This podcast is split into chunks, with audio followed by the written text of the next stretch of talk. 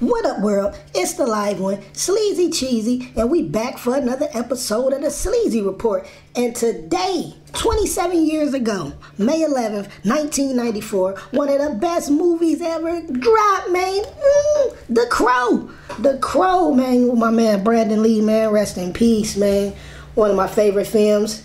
The Crow is about Eric Draven, played by the late, great Brandon Lee. He was a rock musician, and him and his wife end up his fiance he was getting married him and his fiance end up getting murdered and he come back from the dead you know what i'm saying to get the motherfuckers that did it you know what i'm saying and he running around the city fucking shit up running into old people that he um from his life that he knew but he ain't trying to fuck with them he on there for one mission kill the motherfuckers that killed him and his old lady and shit go back to hell or the afterlife or whatever the fuck. But you know, Brandon lost his life on that movie set. He like he end up dying shooting the movie, and it's about him dying and coming back. So that shit, that shit was crazy. Like, but like I say, man, I feel like they murdered my man's. I feel like they murdered my man's. Like he he was on his way, and that was that was about to be his breakout film. That was the one.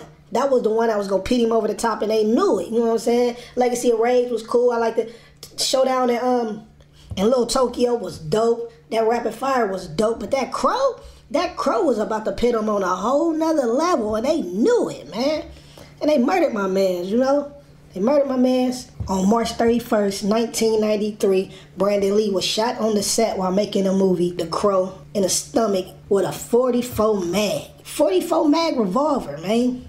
Ain't no way them bullets, ain't no way them bullets supposed to be on the fucking set. What the fuck was the bullets doing on the set? They trying to talk about all oh, the dummy round had this going on, and it was uh, man, nobody trying to hear that shit. They murdered my man, you know.